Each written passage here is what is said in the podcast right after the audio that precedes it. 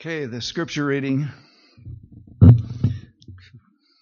this morning is found in 2 Peter chapter 3 verses 13 and 14. 2 Peter 3 13 and 14.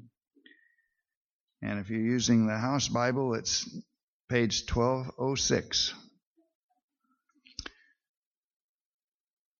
But in keeping with his promise, we are looking forward to a new heaven and a new earth, the home of righteousness. So then, dear friends, since you are looking forward to this, make every effort to be found spotless, blameless, and at peace with him. Dean has the servant the service this morning, and his uh, sermon is entitled Agony and the Complete Victory.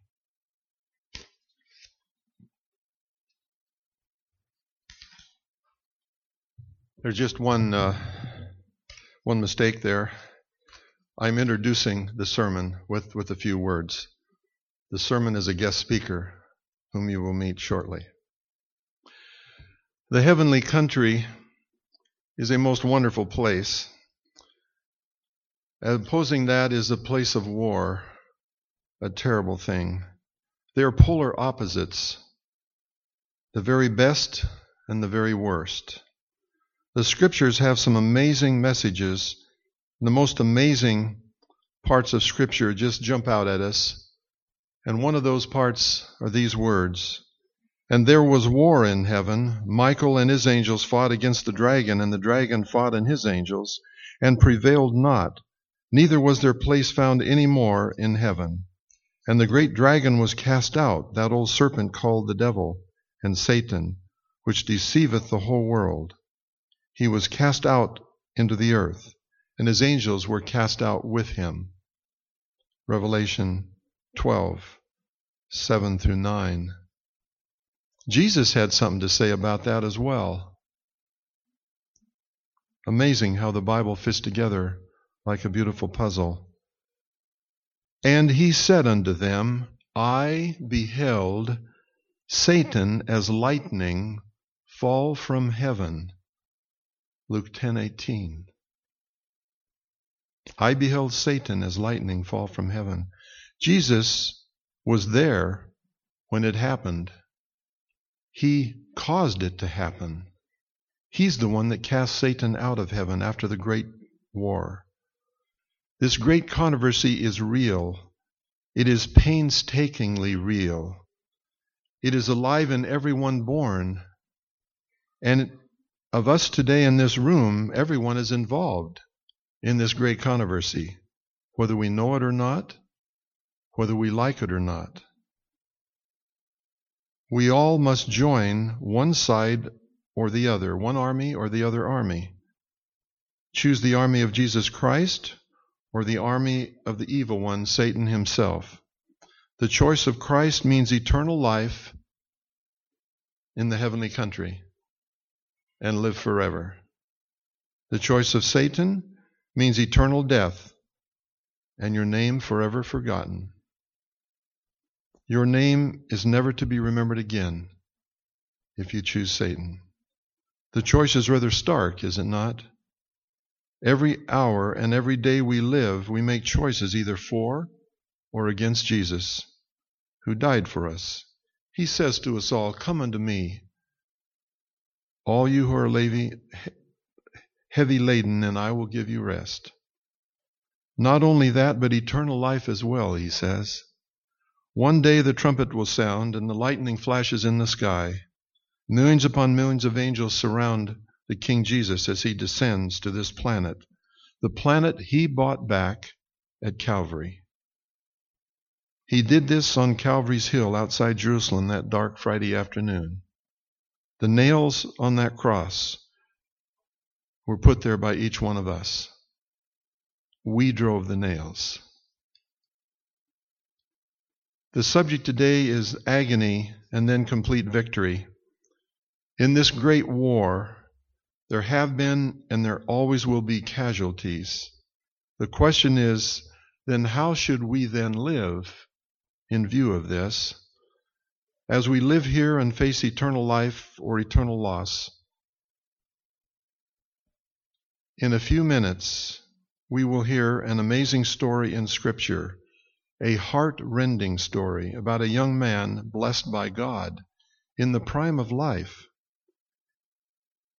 He was known as a voice crying in the wilderness. He said that he was on earth to prepare the way of the Lord. He loved to preach, and preach he did. He preached his heart out. His fate, then, is hard to understand. Yet Jesus said, Never was a greater man born among women. That is the subject of the sermon you are about to hear. Shawn Boonstra has a focus on this scripture passage from Matthew 11. But then he weaves in modern day real life stories. One is his own. Speaker director of It Is Written, going around this planet giving evangelistic series that he loved to do. It took months to plan one of his most recent, that in Rome, in the shadow of the Vatican itself. It started off a little bumpy. He had everything on his laptop that he needed for the month series. Cord was running across the floor there, and somebody ran and tripped it and crashed it onto the floor. He had to bring up from his memory the sermons for a month. He next they noticed people that were coming to the meetings. There was about a thousand. They noticed that out in the parking lot certain people were slashing tires. Um, to make it worse, midway through the series, he got very, very ill. Somehow he was able to finish the series. Hundreds and hundreds were baptized, including, he's kind of a unique person. He went around the city and found a barber shop. He didn't need a haircut, but he thought, well, I'll go and get a haircut, meet a, man, meet a person. And that man is now worshiping the Sabbath in a church in the shadow of the Vatican in a Protestant Adventist church. He became very ill, as I said. He came back and um, he just was too weak to continue as speaker director of It Is Written. So what he did was he had to resign. He was forced to resign from the very thing he had loved all his life to, to do. As a four, as a seven-year-old boy, he first saw George Vandeman on a black and white TV set with It Is Written, and now he's a speaker director. Now, after just six years, he has to resign and give it to somebody else. It tore his heart out. At one point, he thought he was going to die during this eight month illness. So he's experienced a kind of the John the Baptist story. He was examined by hundreds of tests, numerous specialists, coast to coast. Nobody could find an answer to his illness. There's good news coming, though, a little later. Um, now, Pastor Boonstra tells another modern day story of people inspired to go to Africa for service to the Master, then tragedy upon tragedy upon tragedy. In these ambassadors for Jesus Christ out in the middle of Africa, you'll hear this. You'll hear the story. Remember, our sermon today is agony and then complete victory. I can't sit down before I tell you briefly about Morris Venden, somebody who's touched countless lives around this globe, including my own, and changed my life. I was a long-time Christian, missionary, and all the rest. Somehow I hadn't focused in on Jesus Christ, our righteousness, and righteousness by faith. It Just sort of had eluded me somehow. I don't know. I knew it, but I didn't know it. Then I heard it again for the first time when he started preaching this thing. And it changed my life. Now, Morris Venden, one of his last sermons, he spoke about, matter of factly, about his own terminal illness.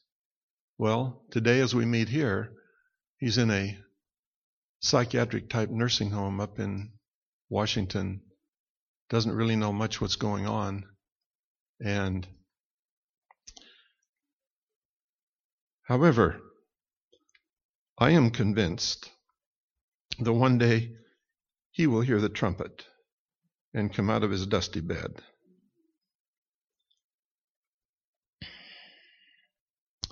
The other part of the story that Shawn Boonstra would not tell you is I talked to his office secretary. She told me this amazing story. She said, Well, we all know he has very bad back trouble and he's had surgery and all the rest. And uh, as often back surgeries do, it didn't go too well. The disease process was pretty pretty bad extensively. And she said this to me. She said, Every time he gets up to speak, his pain goes away. When he's finished, and he sits down, the pain comes back. Amazing. Absolutely amazing. Um, as you watch closely at the end of his sermon today, you will see his face grimace in pain as he sits down. His story and all the modern stories are based on Matthew 11 and John the Baptist. Listen carefully. I don't think you'll be disappointed. In fact, I don't think you'll ever forget this sermon. I have not, and I've seen it a number of times. And in addition, this is his first sermon after eight long months of illness that he was able to get up in the pulpit. Shawn Boonstra, the agony and then complete victory. If any choir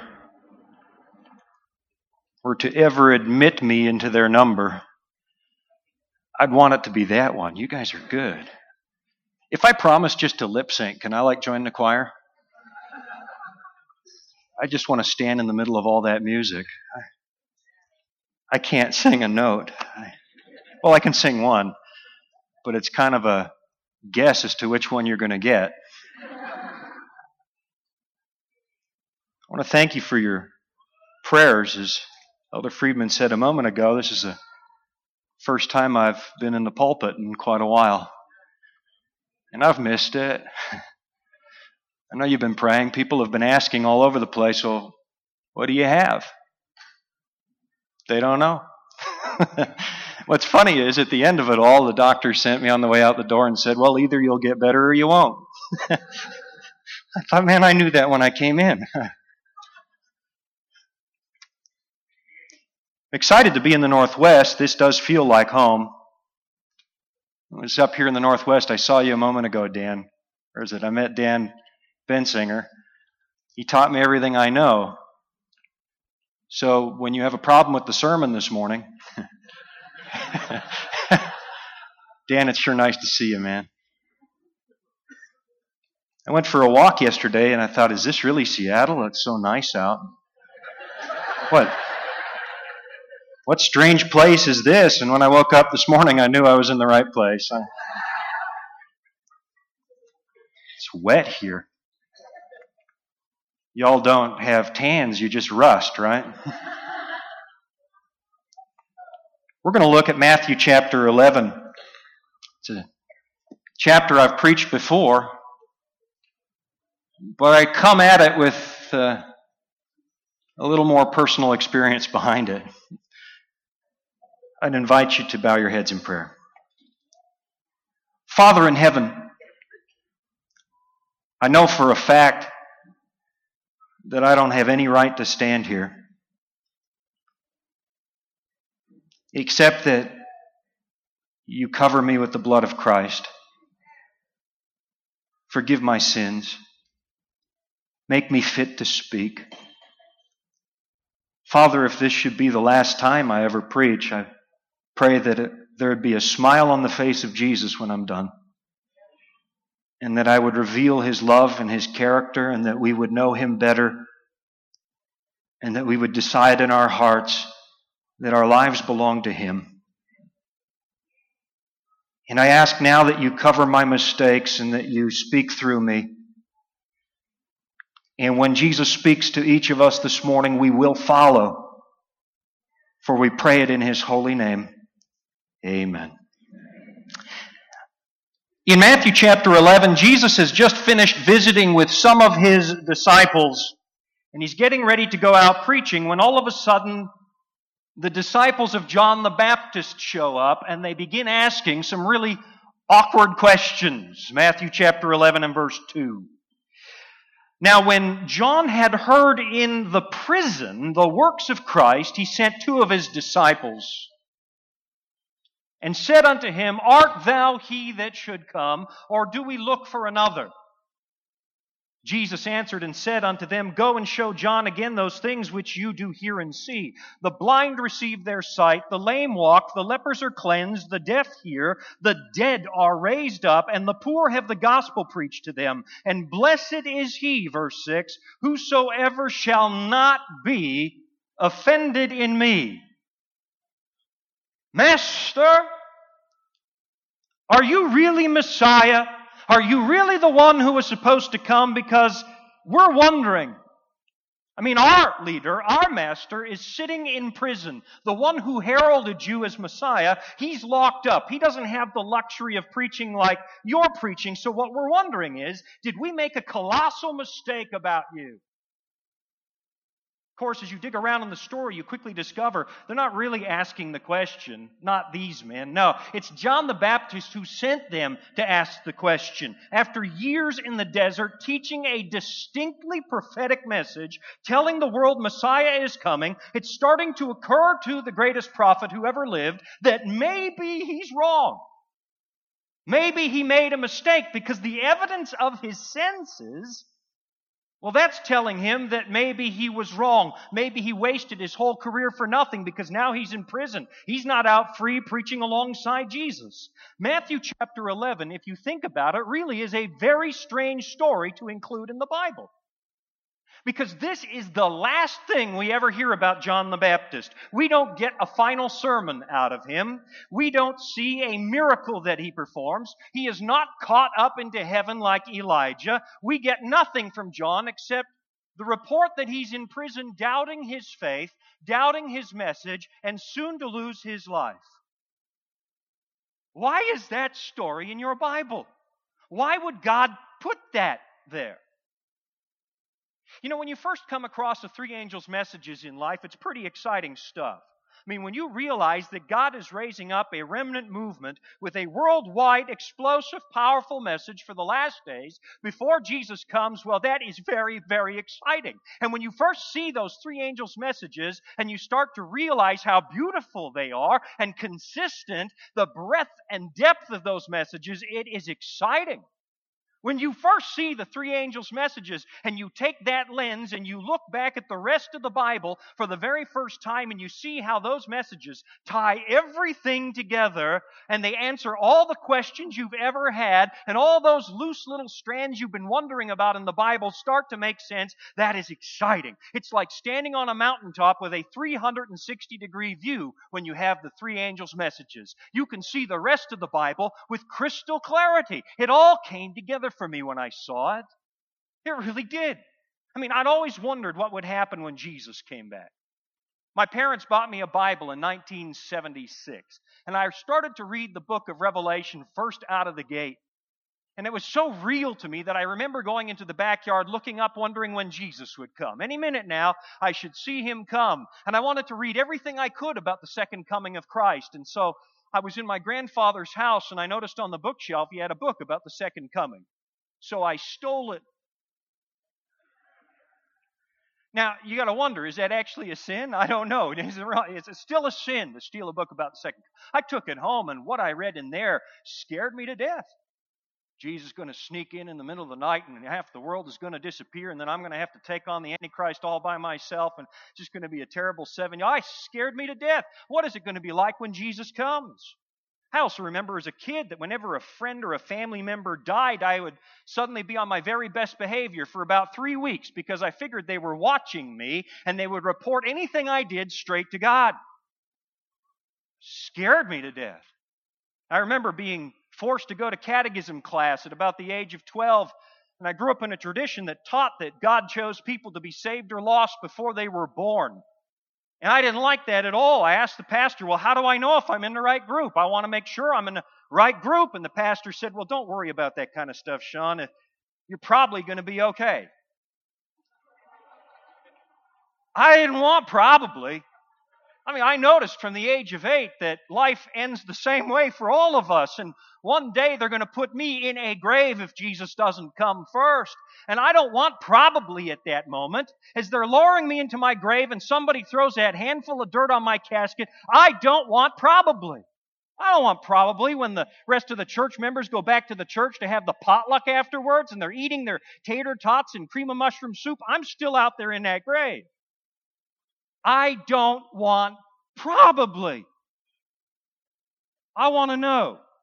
So you can imagine how I felt in a seventh day Adventist evangelistic meeting when all of a sudden, through the lens of the three angels' messages, the whole Bible fell open and it started to make sense. That felt fantastic. I knew that when Jesus comes, every eye will see him, every ear will hear him, the graves will open, and there is no probably I'll be fine. I loved it. Felt great. And as time goes on, it gets better and better and better. The more I study those messages, it's kind of like a snowflake. You put a snowflake underneath a microscope, and the more you look, the more beautiful it is. But something man made, like a tablecloth, put that under the microscope, and you see the flaws.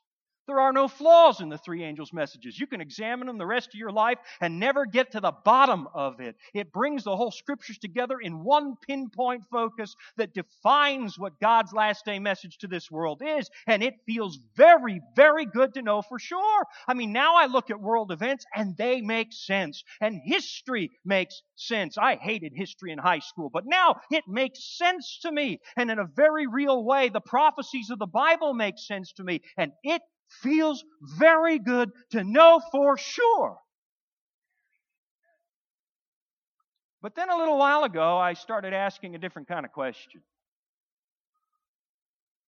And I want you to bear with me as I ask this question of you because it is an important one. What would happen if all of a sudden you came under the distinct impression you were wrong? What if the evidence started to point in the wrong direction? And you started to think that maybe you made a mistake.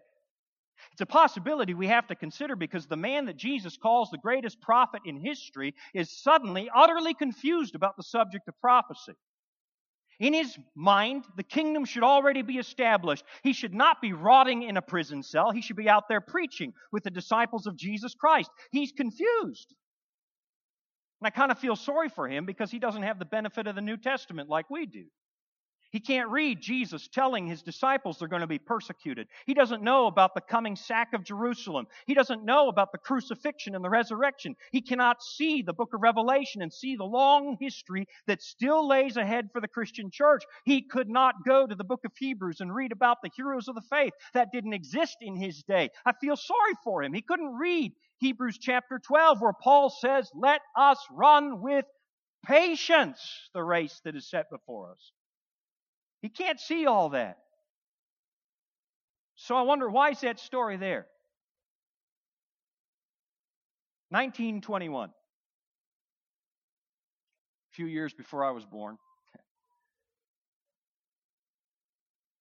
David and Svea Flood lived in a little comfortable house in Sweden.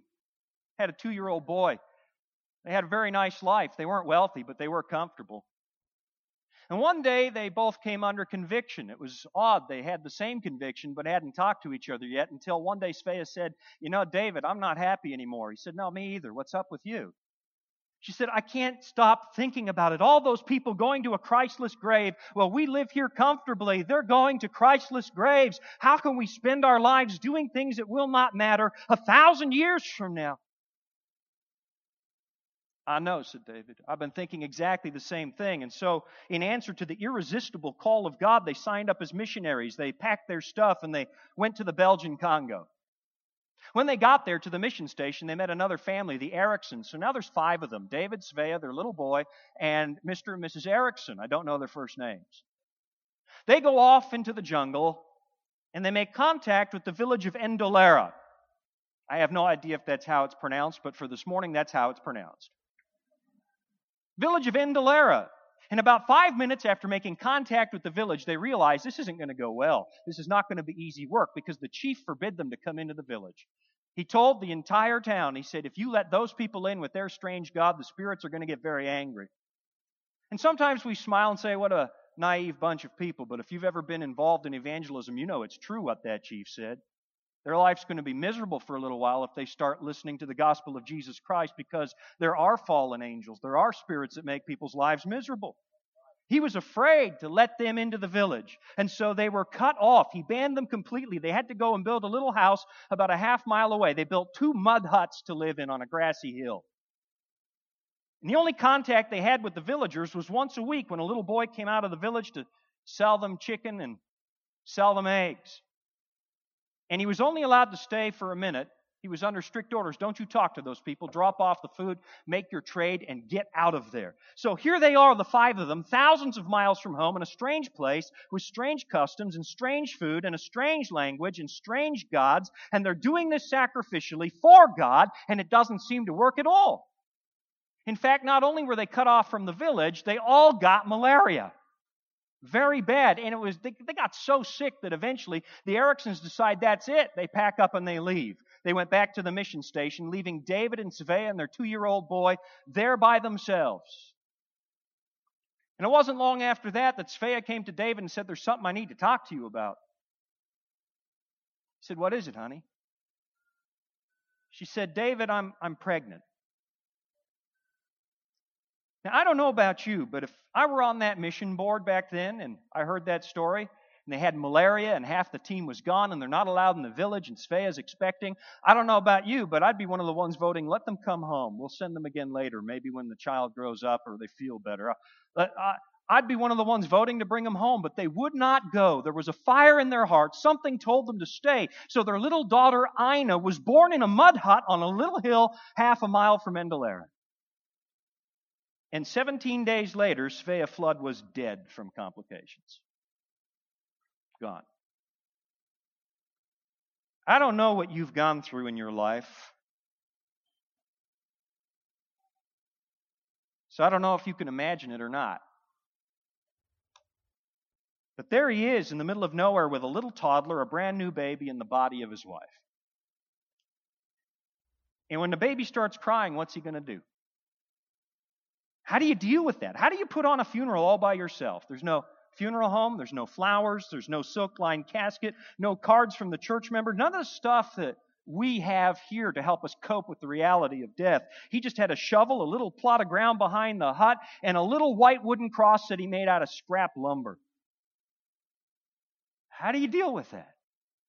Sad truth is, he couldn't. And like John the Baptist, he started to ask some questions. Maybe the whole thing had been a mistake. Maybe he just wanted to hear from God so badly he dreamed it all up. Maybe he just wanted to be important and so he thought God had sent him. And he packed his bags, went back to the mission station, gave the baby to the Ericsons saying, I can't handle a newborn. You take her. And he went back home. Why is the story of John the Baptist there? I'm convinced it's there for people like David. I'm convinced it's there for two guys I know. Two guys who were absolutely convinced God was calling them to do something great for his kingdom. They had this compulsion. It wasn't just a vague impression they had, a feeling in their stomachs after they heard about the importance of evangelism at camp meeting. It wasn't something vague. They felt conviction and they could hear God calling them through the pages of the Bible. I'll call them Bill and Steve. Bill, look at what it says. It says the gospel of the kingdom be preached in all nations, then Jesus is going to come. I know I've been reading it too. I've been reading it too. It says we ought to go and baptize them in the name of the Father, the Son, the Holy Spirit, teach them all things. I got to go, don't you? Yeah, we've got to go. But Steve, don't you think before we go we should have a visioning session and draft a mission statement and maybe we should go back to school and get PhDs in theology because after all, you know, Soul winning is pretty serious business, and you wouldn't let an amateur do brain surgery, would you? Actually, that's not part of the story. I threw that in there to make a point. because I read an article a little while ago saying how irresponsible it is for lay people to share their faith because they're not experts. I couldn't believe what I was reading. If you have a relationship with Jesus, you're an expert on Jesus. You go share it. Fortunately, these guys never read the article. Bill and Steve don't need a visioning session. They knew what they had to do. And so, exercising the height of Christian courage, they went, they pulled out a map, and they picked a little remote town. If I were to give you the name of the town, most of you would never be able to find it on a map. And they poured their hearts into that town. They studied the book evangelism. They studied the methods of evangelists over the last hundred years. They studied the methods of Jesus. They went and they knocked on doors in the community. They handed out literature. They gave Bible studies. They put on cooking classes. They had a breathe free class. And finally, after weeks and weeks and weeks of hard work, they rented a hall and they held an evangelistic meeting. They mailed out handbills. They invited the community. And wouldn't you know it, on opening night, it was standing room only. I've been in the little room where it happened. I've seen it. It was packed to the rafters, wall to wall with people. And Bill and Steve are backstage. There wasn't really a stage. They're in a broom closet and they're praying together. And suddenly Bill says, Steve, the Lord just laid something on my heart. All those people are out there. This place is really full. Uh, Steve, the Lord is telling me something. What's He telling you, Bill? Well, the Lord's telling me maybe you should preach tonight. I don't think He's telling you that. Uh, the Lord's telling me you should preach. They worked up their courage, and that's exactly what they did. They went out and followed God's plan. You know, we don't have to pull this out of a hat, what we do.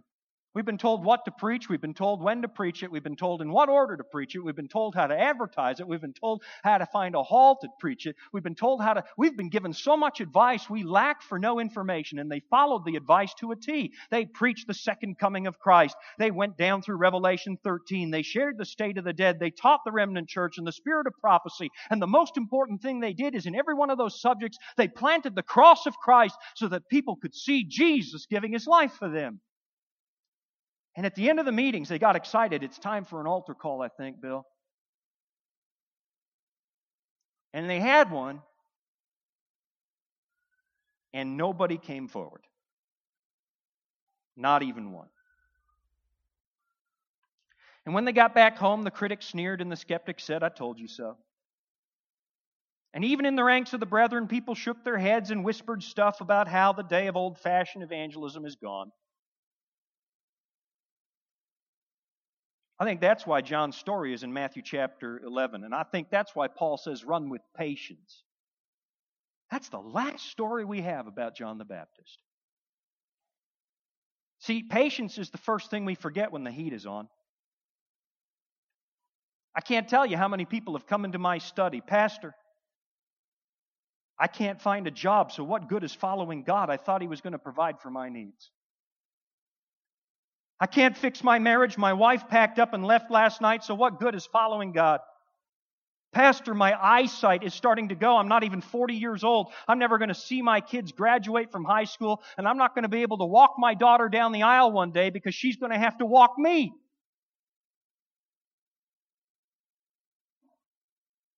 I think that story's there because there come moments where the evidence of your senses tell you you're wrong. John's story's there because we're going to need it. It's not just there for you either. I believe with all my heart it's there for God's remnant church in the last moments before Jesus comes.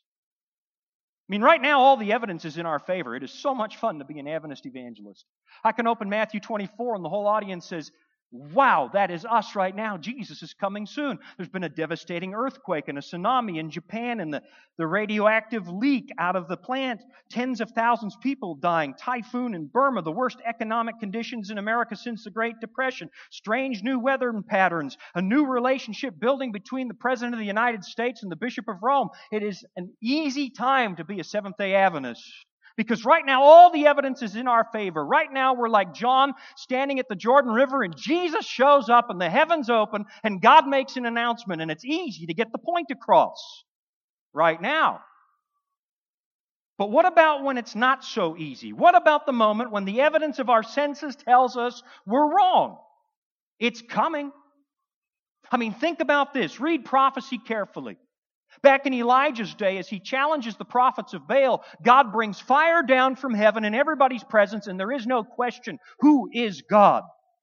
But in the last days, the Bible tells us in Revelation 13, it is the second beast who brings fire down from heaven, and all the evidence will be in the wrong place at that moment. Do not build your faith on miracles. Do not build your faith on signs and wonders, because in the last days they're all in the wrong place. On the day of Pentecost, Acts chapter 2, the Holy Spirit fell on the disciples and suddenly they're able to tell the story of Jesus in all those different languages. It's a miracle, proof that God was there. But in the last moments, just before Jesus comes, it's the image of the beast that speaks to the world. And unclean spirits like frogs come out of the mouth of the dragon and the beast and the false prophet. The signs and wonders in the last moment will be in the wrong place. That's why the story of John is there. I mean, what are you going to do when you turn on the news and there's Jesus walking the streets of New York City? Not going to happen, Shawn. Yes, it is. Second Thessalonians 2 tells us it's going to happen. Even him whose coming is after the working of Satan. That word coming in the Greek is parousia. It's the same word used for the second coming of Christ. It's the only way the Bible uses that word, other than that one verse, is for the second coming of Christ. It is a description of someone making a royal entrance like a king. Someone is coming after the working of Satan who will mimic the second coming of Christ. And when Jesus appears to be walking the face of the earth, looking exactly like the descriptions in the Bible, what is the evidence of your senses going to tell you? At that moment, the only thing you will have is the Word of God. That's it. And that's why the story of John is there, because it is the truth about our experience in this sinful world. There will be moments where you cannot see. Now, I sometimes wonder what's going through Abraham's mind as he's standing outside the cave of Machpelah five minutes after he buries Sarah. What's he thinking about? Because she followed him. Years on the trail, following the promise of God, and now he's standing outside his wife's tomb. All those problems with the king of Egypt, the problems with the kings in the valley of Siddim, where he had to go and rescue his nephew. He doesn't have anything to show for it. All he has is the promise of God. So, what's he thinking about outside her tomb? Thinking about the day he went into the kitchen to tell her? Sarah, Something we need to talk about. What is it, Abram? I knew there was something. You just haven't been yourself. Hey, it's not because we can't have kids, is it? I know everyone in town is talking about that. You're not looking for another wife. Relax. I'm not looking for another wife, Sarah. The fact is, I've been speaking to God. Well, which God, Abram? Because your dad's got a lot of them in his shop. Oh, you know which God it is, Sarah. You know who it is. It's the one who tore down the Tower of Babel. It's the one who walked with Father Adam and Mother Eve in the garden. That's the God, the one who made the heavens, the earth, the sea, and all that in them is. What's he telling you, Abram? Well, that's kind of the hard part. Sarah, he's telling me we got to move. Well, that's not so bad. I saw that on the other side of Ur, they've got a new gated community, and it has a little clubhouse and a pool and a nine hole golf course. And I kind of, this place is getting old and needs remodeling. Moving's not, and Sarah, it's not really moving so much as it's leaving. Leaving, Abram. Leaving? Where do you propose we leave to? I subscribe to those Time Life books, and I have seen what lays outside of Mesopotamia. There is nothing out there but some barbarians and desert. Where exactly do you propose we leave to? I don't know. What do you mean you don't know? I don't know. But we have to pack and we have to go because I love him, and if he says go, we go. He can remember it now like it was yesterday, and now he's standing outside her grave. She never saw the promise. She gave up a home in Ur for a tent in the desert. And lest we think that life was primitive in Ur, they've been digging those homes up. They're four bedrooms with running water, two stories. She gave it all up to follow him through the desert. And all she has at the end is a cave that Abraham had to buy from a Hittite. The Hittite tried to give it to him, but Abraham's not about to take anything the Lord doesn't hand him on that territory. So he buys it and as he stands outside her grave, all he's got left is a promise. Abraham, God had told him, wherever you set your foot, that will be yours. The foot's a very important symbol in the Bible. It's a symbol of possession and ownership. That's why in the old days, when you conquered your enemy, you put your foot on his throat just before you cut his head off. It was just a symbol saying, I own you. It's why in the book of Job, when God says to Satan in chapter 1, Where have you been? Where did you come from? He says, I've been walking up and down in the earth. What's he saying to all those assembled there? I own that planet. They gave it to me. It's a symbol of ownership. That's why God says to Abraham, You go walk through that land. It's ownership. That's why Zechariah says that the final return of Jesus after the millennium, that's the moment he puts his feet on the ground. That's the day his feet touch the Mount of Olives. When Jesus comes for us, he doesn't touch the ground. We go to meet him, and then we open the books of judgment. And once everything is settled, then he touches the ground and lays hold of his inheritance. The foot is an important symbol of ownership. God says, You go for a walk by faith, and everything your feet touch, that you will own. And this morning, God says the same thing to you. As you are sitting in this auditorium, as you are watching over the internet, I want you to push down on the ground with your feet and just feel it. Feel that ground under your feet. Wiggle your toes. Everything you touch belongs to Jesus, and you are a co heir with Him. And when His feet touch the Mount of Olives in that day, we will be here with Him and walk this ground again. We own this through Jesus. When the Waldensians fled into the wilderness, their feet were running across ground. They would run across again because it belongs to Jesus. When John Huss was tied to the stakes and the flames were licking at his feet, he's not standing on a pile of wood. He's standing on his inheritance and he can smile and sing because he will be back and stand on that ground again. It belongs to Jesus. Thousands of people this morning are going to walk the aisles and altar calls all over the planet. And when they walk down to the front, they're walking on ground that belongs to Jesus. When you walk through your neighborhood and pray for a way to speak to your neighbors about Jesus, you're walking on ground that already belongs to Him. Just like Abraham, we can walk the breadth of this earth and claim it for Christ. It's already done. Little Ina was handed to the Ericksons at the mission station. David Flood, broken, bitter, and tired, went home to Sweden. Eight months after that, the Ericksons died of malaria. And baby Ina was handed off to an American family who renamed her Aggie and brought her here to the United States. And instead of growing up in the Belgian Congo, she grew up in South Dakota, went to Bible college in Minneapolis, met the love of her life, and then they settled right here in Seattle. And then one day, for no apparent reason, a Swedish magazine comes in the mail. For no apparent reason. And Ina, who is now Aggie, is in the kitchen flipping through this strange magazine, and as she's going through it, it stops on a picture that makes her heart slow down. It's a simple grave somewhere in Africa with a white wooden cross on it with the name Svea Flood. And somehow she knew that picture was important. She had that impression. So she got in her car, drove down to the college where she knew a faculty member who spoke Swedish. What does it say? He read through the article. Aggie, he said, it's a story about some missionaries who went to a village in the Belgian Congo. And they had a baby out there in the Congo, and then the mother died. That's her cross on that grave. Well, is there any more to the story? Well, yeah, it says there was this one little boy who used to come out of the village once a week to deliver eggs and chickens to them.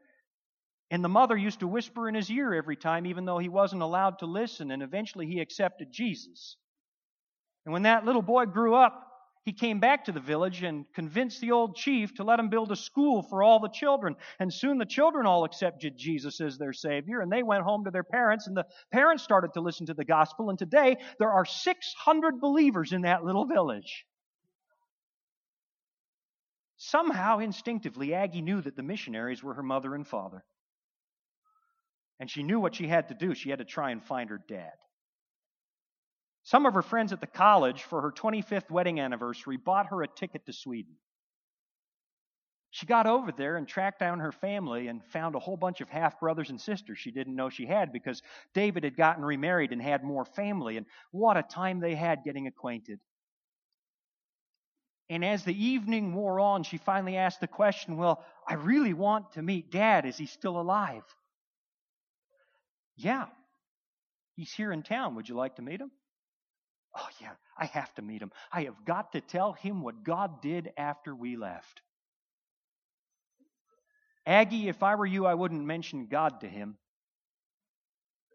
He hates God. Aggie didn't care. Went over to his apartment. It was squalid. It was dark. It smelled bad. There were liquor bottles on the floor. And there was her dad in a crumpled, thin heap on the bed. And she cried through the darkness when she saw him. Papa! He heard the voice, he rolled over and looked, and I can't tell you how he knew. I can't tell you that. But he did. Ina, he said. I'm so sorry. I didn't think I had a choice. I didn't mean to give you away, but I was all by myself, and I didn't mean to. Papa, I know. She sat on the bed and she wrapped her arms around him. Papa, I know. It's okay, though. Because God took care of me. She felt him stiffen up in her arms. Don't you talk to me about God. I gave him my whole life and he failed me and nothing came out of it. I lost it all. Don't you talk to me about God. But Papa, you don't understand. It really happened. After you left, they all came to Christ. All of them. There's 600 believers there ready for Jesus to come because of what you did. And he began to cry. And there on that filthy little bed, he gave his heart to Jesus several weeks before he died. A few years later, Aggie went to a conference in England where she heard a report from the superintendent of the National Church of Zaire, which used to be the Belgian Congo. That got her attention, so she waited down by the platform after his presentation for him to come down. She said, You know, I know it's an outside chance, but my parents used to work in the Belgian Congo, and I'm just curious if you've ever heard their names. He said, Well, what were their names? She said they were David and Svea Flood. He said, David and Svea Flood, when I was a little boy, I used to bring chickens and eggs to them.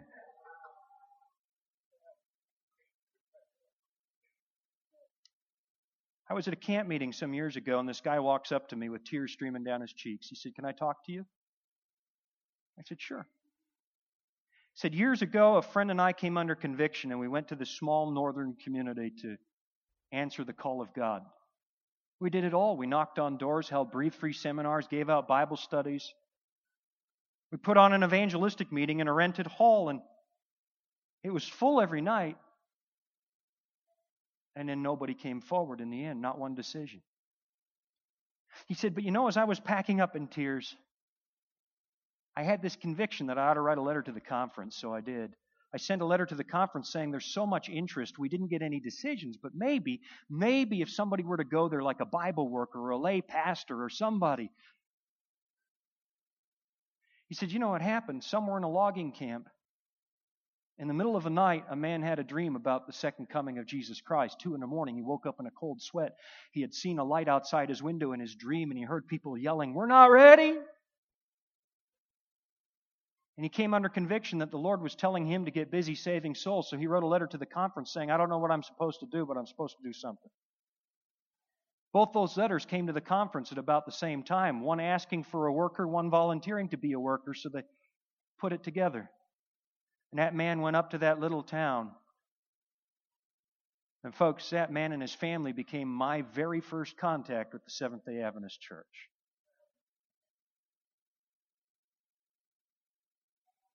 Abraham. Abraham, wake up. Somebody's breaking into our tent. Abraham hears a noise. He stirs and he draws a breath for the first time in 4,000 years. Sarah, this is no tent. You're in a cave. I got to explain how this happened to you sometime, but that's not a thief breaking in. That is an angel coming in. It's time to go home. And the angel's there at the door. Come on, Abraham, Sarah, Isaac, Jake, wake up, everybody. It is time now to go home. And Abraham's in the courts of heaven. I don't know how you picture it, but I picture it all the time. What's it going to be like? I see Abraham in the library because you know heaven's going to have a big library just because I love them.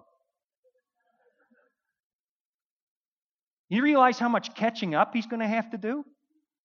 I mean, he's going to be in the library studying. He's never heard of Daniel. He's going to have to study that all out. And there he is in heaven, and he's studying Daniel chapter 8 unto 2,300 days, and then there shall the sanctuary be cleansed. And he's mapping it all out with a pencil there in heaven's library. And look at that, 1844. That is remarkable how that all falls into place. And as he's mapping it out, he bumps into somebody. Oh, uh, pardon me, he said. I'm Abraham, by the way.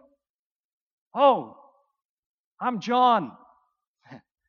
What are you reading, Abraham? I'm reading this stuff about Daniel. I know, that's pretty fascinating, isn't it? What are you reading, John? He says, Well, I'm reading these Gospels here Matthew, Mark, Luke, and John. I'm looking at it because I'm dying to know what happened after they cut off my head.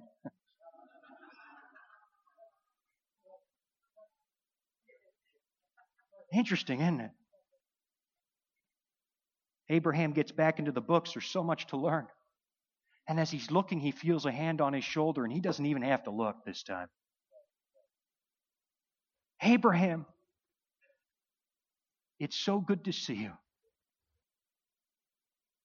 Lord, it's good to see you too. It's been a long time. It's been longer for me, says Jesus. You got to sleep and I had to wait. Abraham, I want you to put down all the books for a minute because I want to show you something. You can come back later. Well, Lord, this is so. No, just really come with me. And in my mind's eye, I see them step outside the library. Bear with me, it's imagination. And they're on a porch, and there's a sea of people down below. And when Jesus and Abraham step out, they cheer. Wow, Lord, do they ever love you? I know they love me, but Abraham, the cheer's not for me. It's for you. Try and count these people. Remember when I promised that they would be as the sand of the sea and the stars of heaven? Try and count them now. And I, I, sort of made a promise when I was down on earth. I made a promise that they could come from the east and the west and sit down for a meal with you, and today's the day. going to be a big meal. You're going to have to shake a lot of hands.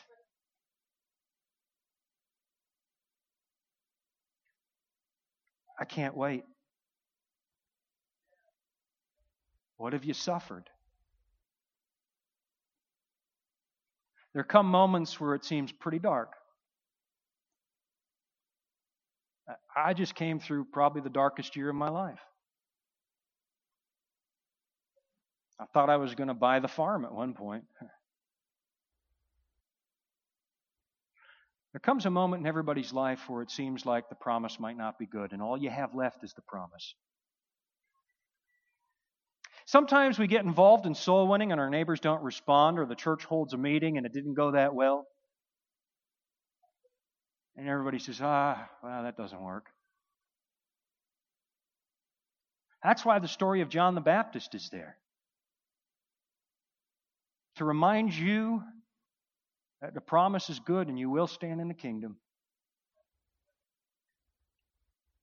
I was at my ordination. I guess that makes sense. You have to go to your own ordination.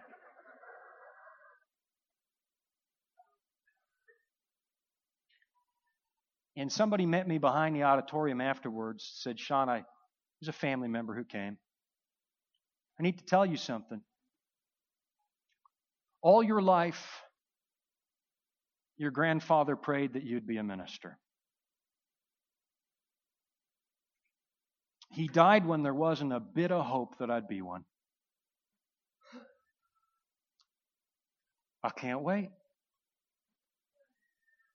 to see the look on his face when I'm there. he died not knowing the promise. But I'm telling you what, the promise is good. There's only one thing God's asked us to do. I mean, I, I challenge you to find something else in the Bible. There isn't.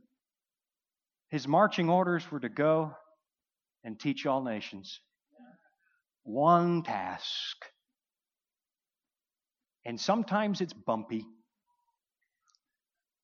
But I guarantee the promise is good. I was reading the parable of the wedding feast the other day where nobody would come. One of the last things Jesus says in that story. And the wedding was full. If he says that, I believe it. You can busy yourself reading all the statistics you want that evangelism won't work. But I have from Jesus a promise that it does. And I don't know about you,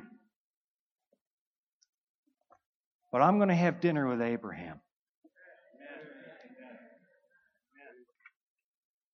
O Lord and Savior, we're thankful again to hear the words of the gospel, the words of salvation through our trials and tribulations on this earth. We have the hope, and it's a perfect hope of your salvation and that you'll come again to take us away from this earth. Help us in the meantime to live as though we know you and know that you're coming back. Help us each one, O oh Lord, to trust you completely. In Jesus' name, amen.